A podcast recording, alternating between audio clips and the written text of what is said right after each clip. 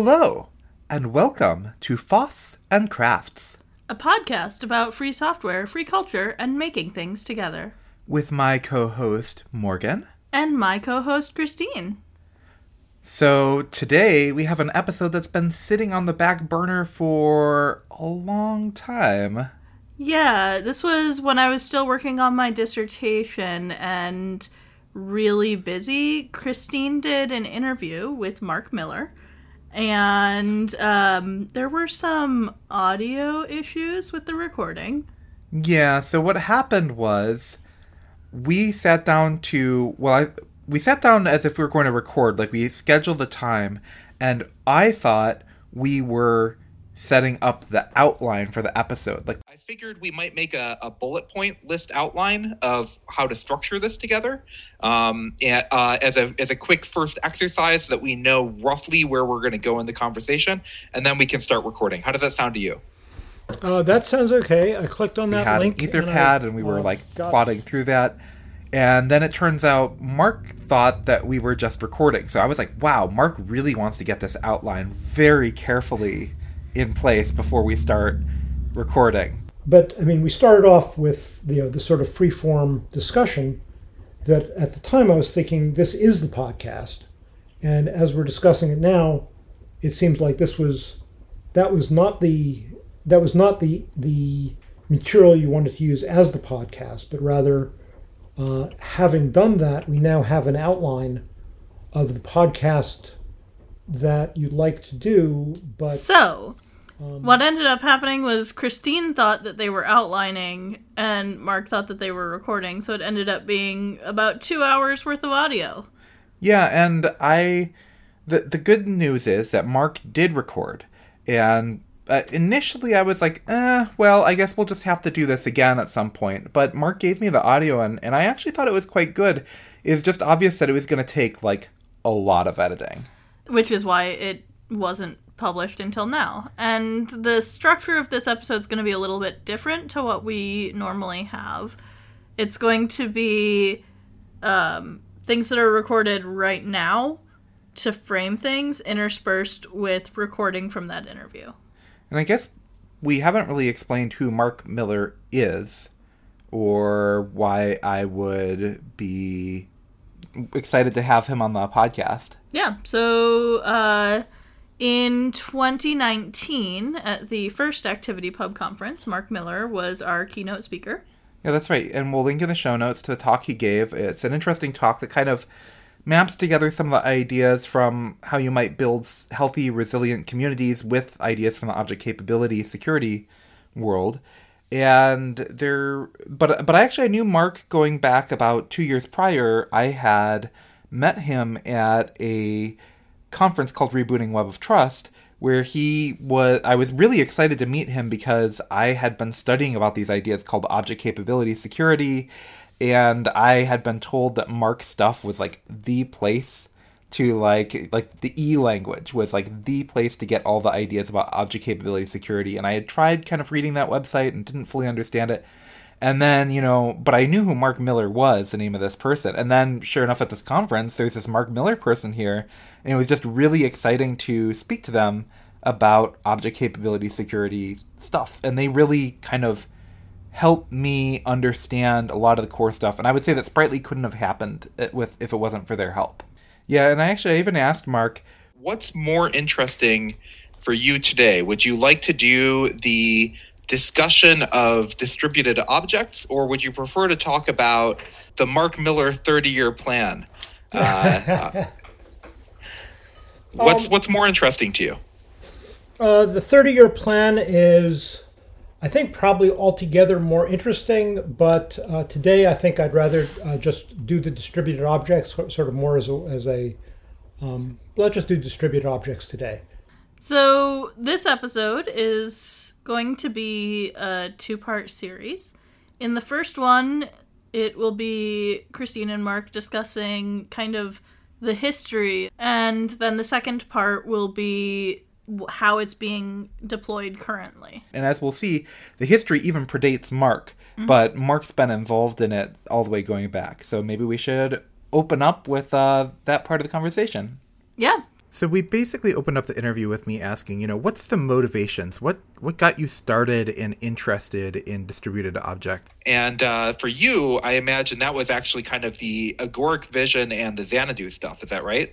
I guess to give some context to that framing I gave right there, Mark was involved both in the very early pre modern web hypertext system uh, created by Ted Nelson called Xanadu and he also in the 80s wrote this paper this series of papers called the agoric papers which kind of laid out this very ambitious broad view of a distributed computing world and economy.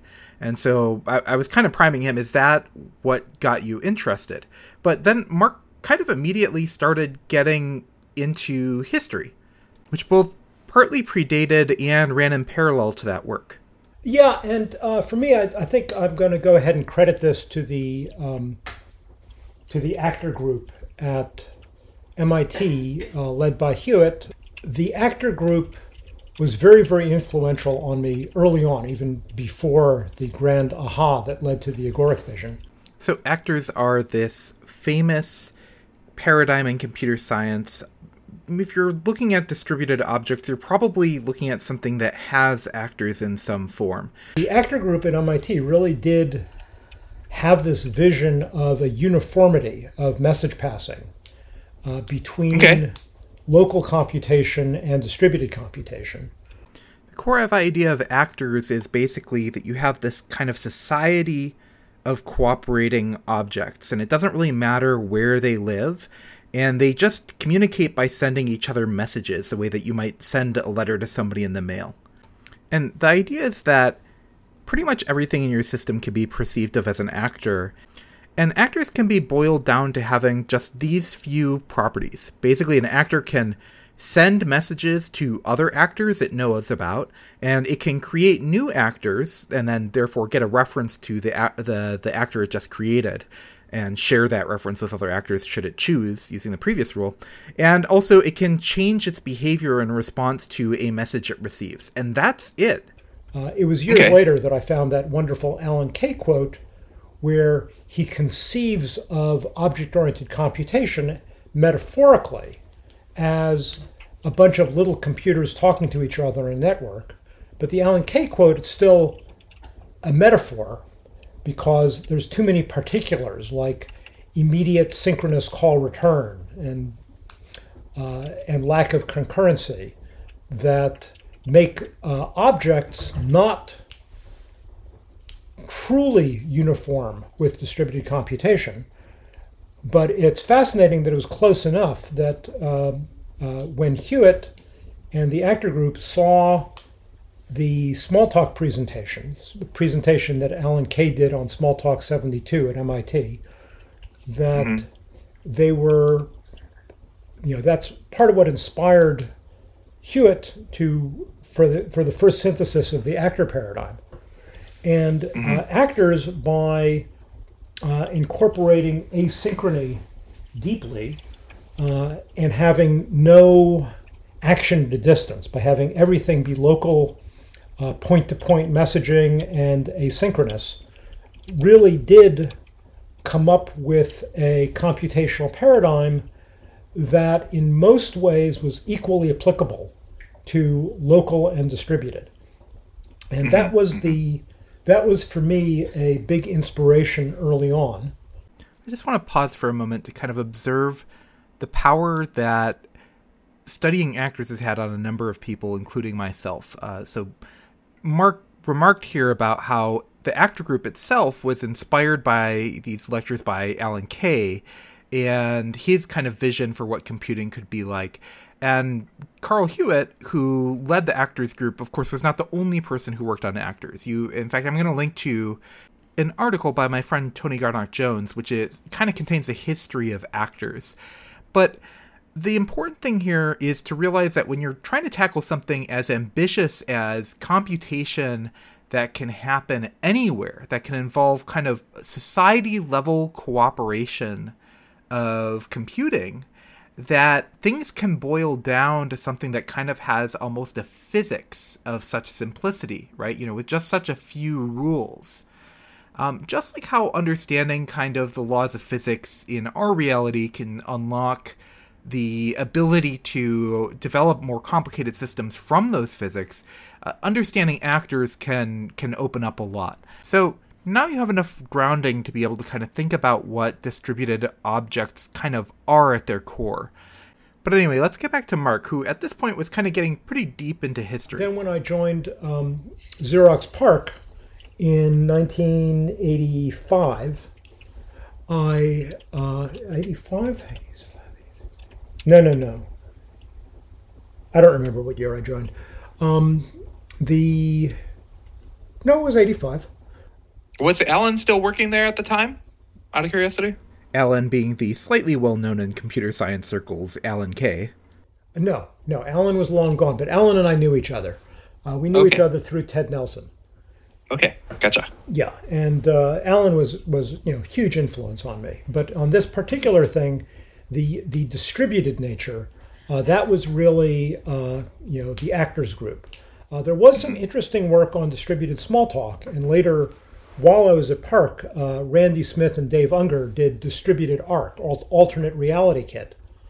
But Okay, both of them were kind of force fit because they were starting with a sequential call return language, whereas with the actor paradigm it was very natural.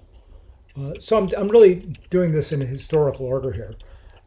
And history is good, and there's a lot of it in this episode, but it's kind of important to understand motivation. So at this point, I kind of backed up and asked Mark, you know, that's that's all great, but it would be helpful for you know our audience to understand what got you excited and motivated about all so this. so Um, sorry, go ahead. Uh, so I'm capture. I'm trying to capture some of this as you say it. Um, though I think the initial thing I was asking was kind of what the personal motivations, because I assume that it, for you, um, it wasn't. It was for for me. It wasn't just a computer science theory. It's what I wanted to do with it. And so I was kind of asking, in some ways, uh, was there was there motivations of what kind of things you wanted to achieve, or did you kind of discover that along the way? Um, I do know that you got involved in Xanadu very like right out of college, right? Yeah. Okay. That's that's um, yes. Uh, actually, bef- uh, before I left college, actually, uh, the in 1976, maybe, uh, somebody handed me. I was in college. Uh, somebody handed me a copy of Ted Nelson's Computer Lib Dream Machines. I got tremendously taken with it, especially the the vision of hypertext, but a lot of things. I mean, it was just the a vision of the future of interactive, you know, interactive user interfaces and distributed computing. And it was just it was an amazing book, uh, but hypertext and Xanadu was kind of the central uh, theme of it in a way, and certainly the thing that grabbed me the most. Now, if you haven't heard of Ted Nelson or Dream Machines or Computer Lib, uh, you you might want to look it up. It's this very very influential piece of computing history, um, and and Mark's going to talk about it more.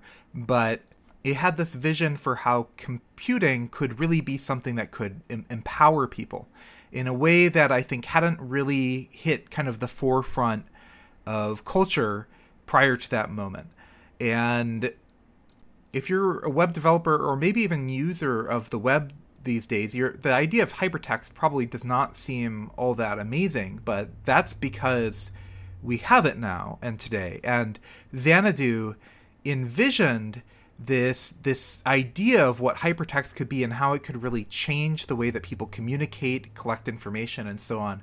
Uh, in, in some ways, in many ways, captured by the web as kind of rolled out by um, Tim Berners Lee and, and, and so on, bringing those visions forward. But uh, in some ways, even kind of broader and, and more kind of dramatically revolutionary of a vision than that.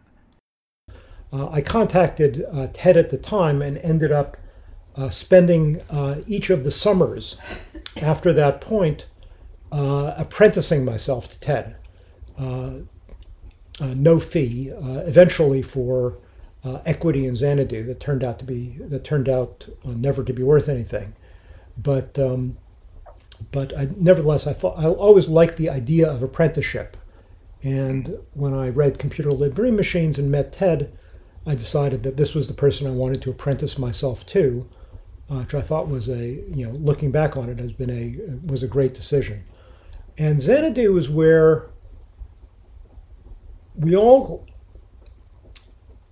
had a very freedom oriented, freedom activist oriented attitude towards building technology, very much in anticipation of, uh, not in anticipation, but kind of an early form of what eventually became the cypherpunk ethos. We definitely had that with regard to our view of distributed publishing as a liberating, decentralizing force for humanity. Um, of course, if you listen to this show, you know that user freedom is basically at the heart of what we're trying to explore. And what's kind of interesting is that uh, for those of us who have worked on computing, especially distributed computing, as having this vision of being something that could really benefit humanity and, and could actually be really important in a political way. Uh, what you can see here is that that's not a new idea. That that really goes all the way back. This was even before the Agoric Open System. I'm sorry, even before the RSA paper came out, even before I knew about public key cryptography. Uh, we already had the goals kind of in place that we wanted to build a publishing system that was immune from censorship, immune from monitoring, and immune from manipulation. Uh, you know, with strong integrity and strong co- confidentiality um, and strong availability. Uh, and and we very much saw that as a political struggle as much as anything else. Uh, Ted and I were both deeply affected by George Orwell's 1984, uh, and knew that computers could go could take society in that direction, or it could take them in a freedom direction. Uh, mm-hmm. And then with the uh, publication of the RSA paper, when we became aware of that, suddenly I felt like now I know how to go in that direction. I was. If you aren't familiar with the RSA papers or with the RSA in general, uh, RSA stands for Rivest Shamir Adleman, and that is basically the algorithm and the first system which demonstrated what's called uh, public key cryptography today. A very short, oversimplified version of public key cryptography is that if you have a public key, you can encrypt information that you can send to somebody so that that other person who has possession of the private key will be able to open and read that information. But that encrypted information can thus be hidden in plain sight, right? So it can be put, um, you can transfer it through channels that you might not fully trust with the uh, confidentiality of the information being able to be intact. Uh, the other thing that the RSA papers showed was how to uh, use very similar, um, well, really kind of the same math tricks to do what's called public key cryptography signatures, so that um, the person with the private key can sign documents such that anyone else who has possession of the public key is able to verify that they were signed by that private key.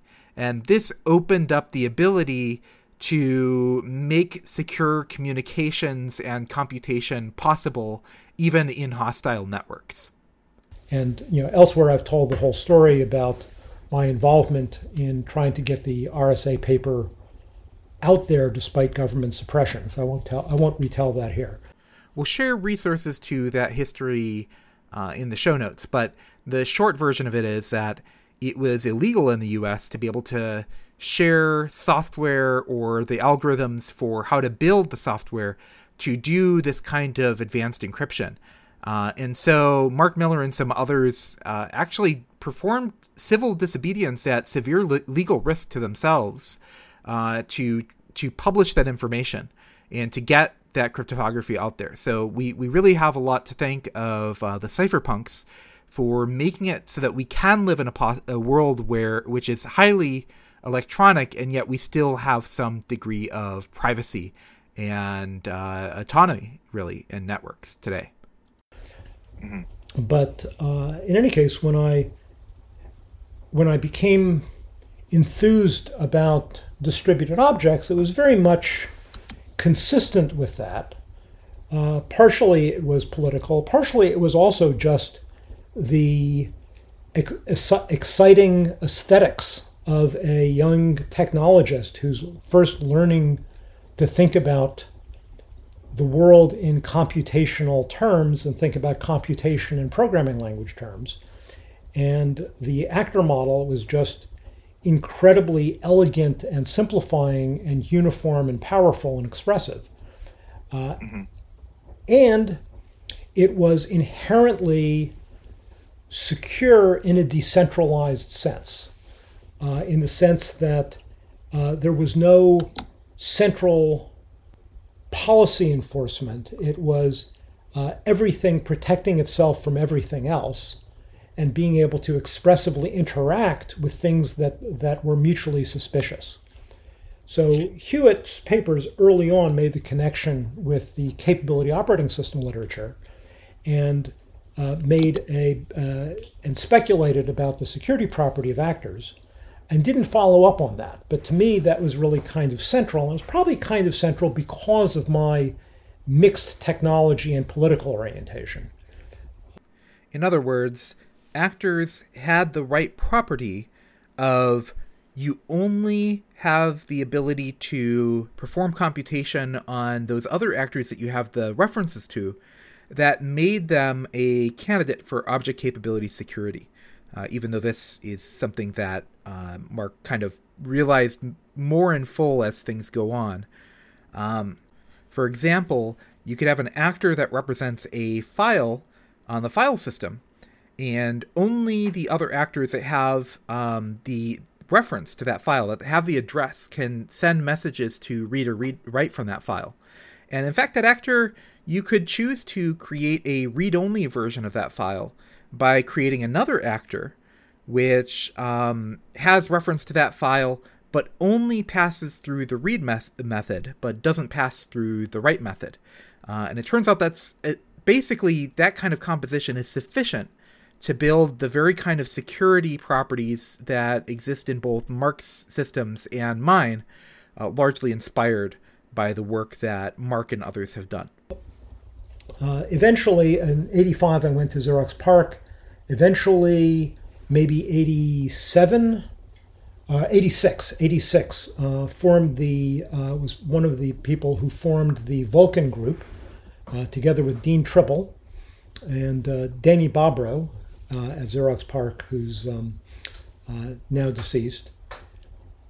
But the Vulcan group was taking uh, Udi Shapiro's flat concurrent Prolog language and turning it into something that had all of the virtues of an actor language while still retaining all of the virtues of a distributed logic programming language. And suddenly I felt like a lot of the things that you could code in actors in theory but when you actually wrote them down, turned into a large amount of awkward code. Suddenly, with flat concurrent Prolog, we felt like we were saying a lot of these things with small amounts of elegant code. So it really kind of amplified the sense that this uniform distributed computing thing was powerful. Um, is, is that partly was that the predecessor for to Joule then? Yes, it was. Yes, it was.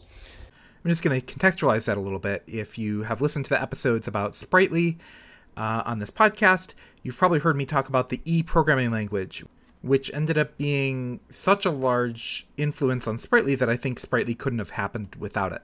So Joule is the predecessor to E, and therefore the flat concurrent Prolog being the predecessor to Joule, we're kind of seeing that history progress in this part of that story. Uh, so Joule is mostly the work of Dean Tribble. The central insight of Joule uh, goes back to a paper that uh, Dean was the primary author of that we did in the Vulcan project on channels. It was d- done in Flat Concurrent Prolog that then became the central abstraction. It was done as a pattern in, central, in Flat Concurrent Prolog, and then channels became the central abstraction of Joule. It's so wait. I want to check one thing about channels. Was that more of a um, CSP type direction than an actor type direction? As in, and I, by that I mean partly because I didn't realize that this was the episode we were recording. I'm not defining my terms, so let me define it here. CSP stands for Communicating Sequential Processes. It's by Tony Hoare, and along with actors, it's considered kind of the other really fundamental um, system talking about asynchronous communication. Uh, in fact, actors can be implemented on top of CSP or vice versa, but the big difference is that in communicating sequential processes, when two processes uh, communicate, they actually do what's called rendezvous. They rendezvous basically, so they both sit there and wait for a message to come in via some sort of channel. Um, or set something up where they say I could get a message via this kind of composition of these number of channels. Um, so part of the big difference there is that the processes, if they nobody else shows up, they can kind of get frozen in place uh, and not have any real way to be able to continue. Um, so by contrast, actors don't rendezvous. When an actor sends a message to another actor, it basically fires it off the way that you might drop off a letter in your mailbox.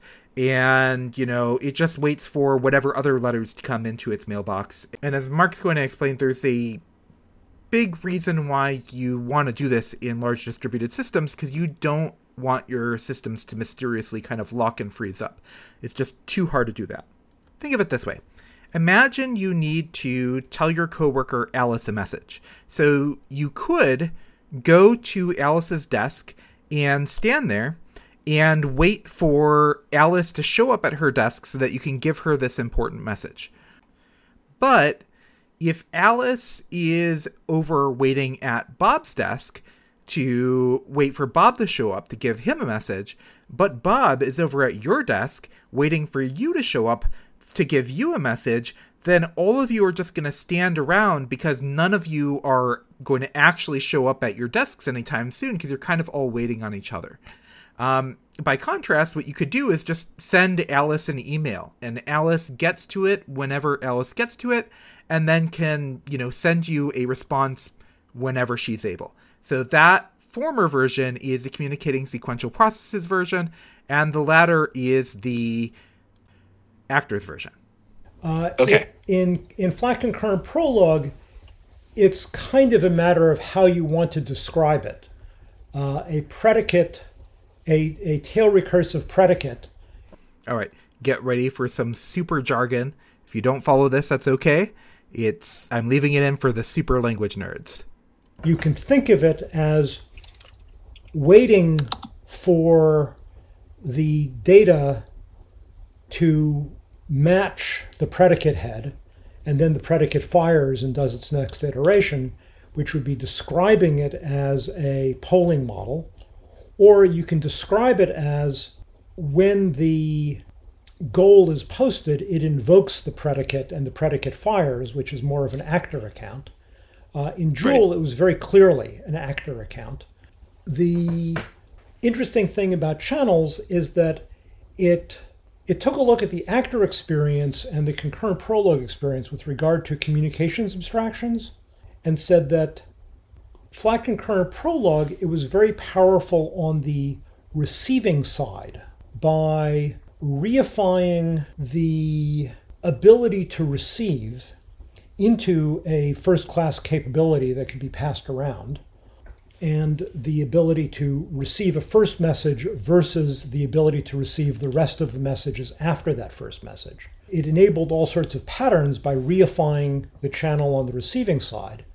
But concurrent prolog was really terrible on the sending side because when you sent a message on a logic variable, you also used up the logic variable. So there was this whole little subliterature in, in the flat concurrent prolog like languages, including flat concurrent prolog itself, on merge networks to try to essentially work around the fact that the sending capability was a use once capability. So if you wanted a reusable ability to send to an abstraction, you had to build patterns around it. Still with us? Let me get meta for a second. You may have noticed that things have gotten very jargony by this point and very, very kind of deep in the weeds language wise. I love this kind of stuff. But one of the reasons this episode took so long to get out is that the previous kind of jargon you heard, and there's a lot more of that type of stuff ahead. And knowing how general of an audience I should try to make this for was pretty difficult. So I think I also struggled with how much of this should I cut out and try to curate. And I'm going to make the kind of weird decision sit here and say I'm not going to remove that much. Uh, the section that you just previously heard, there's a lot more of that type of stuff ahead. And the reason for that is I'm not sure how many other places this information and history is collected. When I try to look up information on flat concurrent Prolog, one of the few places you can read anything about it is in Mark Miller's own writings about E, a programming language that few other people know about. So I think this is probably an episode that may be really important for some kinds of software archaeology in the future. And I don't want to lose it. But let's get back to Mark. So the Joule channel took the the multiple send nature of actor mailboxes and the reified receive nature of flat concurrent Prolog patterns in terms of logic variables and combined them. Just said that the Joule channel is the fundamental abstraction of Joule, and it's actor like on the sending side and concurrent Prolog like on the receiving side, um, which sounds like it's splicing together two paradigms, but in splicing it together, we really created a distinct paradigm that, that when you're in Joule, it doesn't feel like a hybrid of two other paradigms, it just feels like a new thing. And the Joule channel was influential on our invention of, uh, of our notion of promises, uh, an early form of which was in Xanadu, uh, but those were still blocking promises. They had promise pipelining. Promises, like in JavaScript? Yes, in fact, JavaScript's promises came from the E programming language, which came from Joule right? In its in its derivation of promises, which also derived its stuff from uh, Xanadu stuff, right? So all of this language nerdery, kind of getting into the details, it does have an effect on what kind of abstractions you have available in your languages today. And actually, the version of promises that you have in JavaScript are not the full, really exciting version of promises that E provides. And part of that is what Mark's describing as promise pipelining, which is basically a, a really convenient way to be able to kind of send messages to the results of promises before they're even decided. Basically, sending messages to objects before they even exist sometimes, which is pretty wild. Uh, you can actually kind of chain these things together over the network. And Spritely Goblins, uh, I will say, does implement the full version of E's promises. We were scooped on that by Barbara Liskov and Liuba Shrira that had just published, it turns out, on promise pipelining, very similar to what we did at Xanadu, uh, published it the year before we independently reinvented it.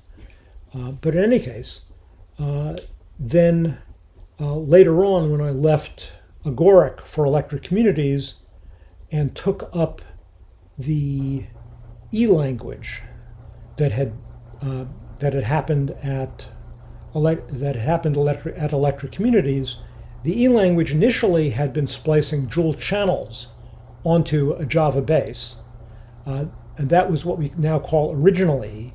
Then I did the the modern E language, the one that we went open source with, with that uh, was no longer had a, a Java language base. It was still implemented uh, by an interpreter written in Java and running on the JVM, but it had no strong tie to Java in terms of, of the language definition. It was not Java-like in that sense. And um, but the big, but the other big change was I dropped the full Joule channel and went to our modern notion of non non-blocking promises, the ones that ended up in uh, JavaScript. And the resolver of the non-blocking promise, uh, in some sense, some distant sense, uh, comes from that sort of a, a, simplified form of the Joule channel in a way. It's certainly inspired by the Joule channel. So here's why I think this is interesting. Keep in mind that at this point in history, actors have been written about. Um, Alan Kay has inspired a bunch of people talking about kind of this vision of computing the way it could be. Ted Nelson has gotten people excited about, you know, kind of this political version of computing that also involves this kind of revolution in the way that people communicate. And Mark and uh, and company have been writing in the Agoric papers and and other kind of literature about this of this vision of like, and here's what computing will look like if we actually put together all these pieces from an a, a economic and social perspective. But like, people don't really have examples of this stuff in action, right? How do you program this as a programmer? Right? What's it like to build something that fulfills all these semantics? So I'm going to argue that while the E programming language and Spritely Goblins and Agoric's system today, you know, these are all examples of systems that are kind of implementing this in um, what what we'll kind of advocate is kind of the right way to do it with the VAT model of computation. That didn't exist. Nobody had figured out how to get there. So this exploration of Joule and its channels as being a way to actually program in an actor like environment.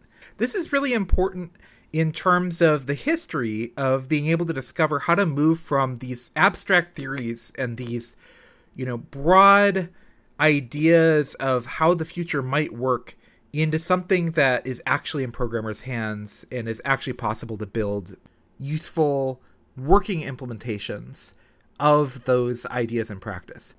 So, I think I'm going to cut this as one episode right here. We still have plenty of conversation ahead from the interview that Mark and I did together and we're going to release that as one, maybe two more episodes, probably two, let's be honest.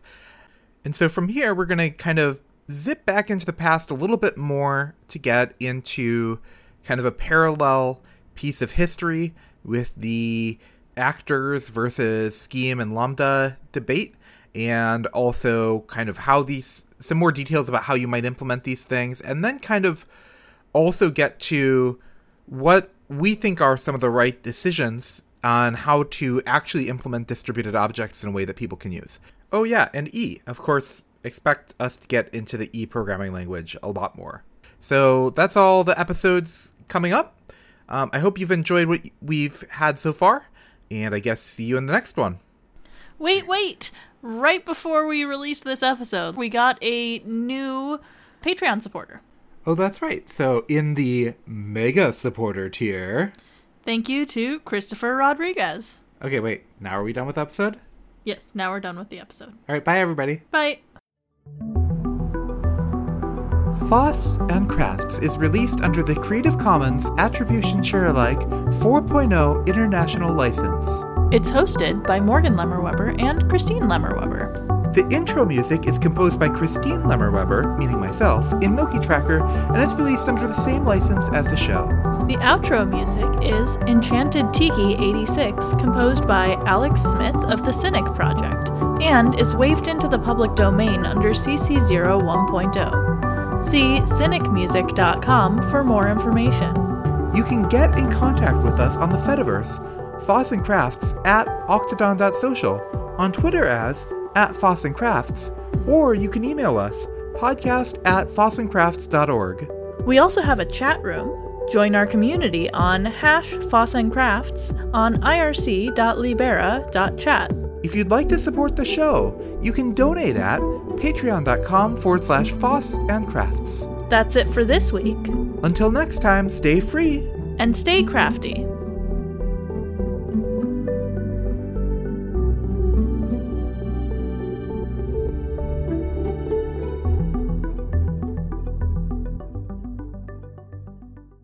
Okay, great. Then we're then we're able to collaboratively edit through the magic of CRDTs.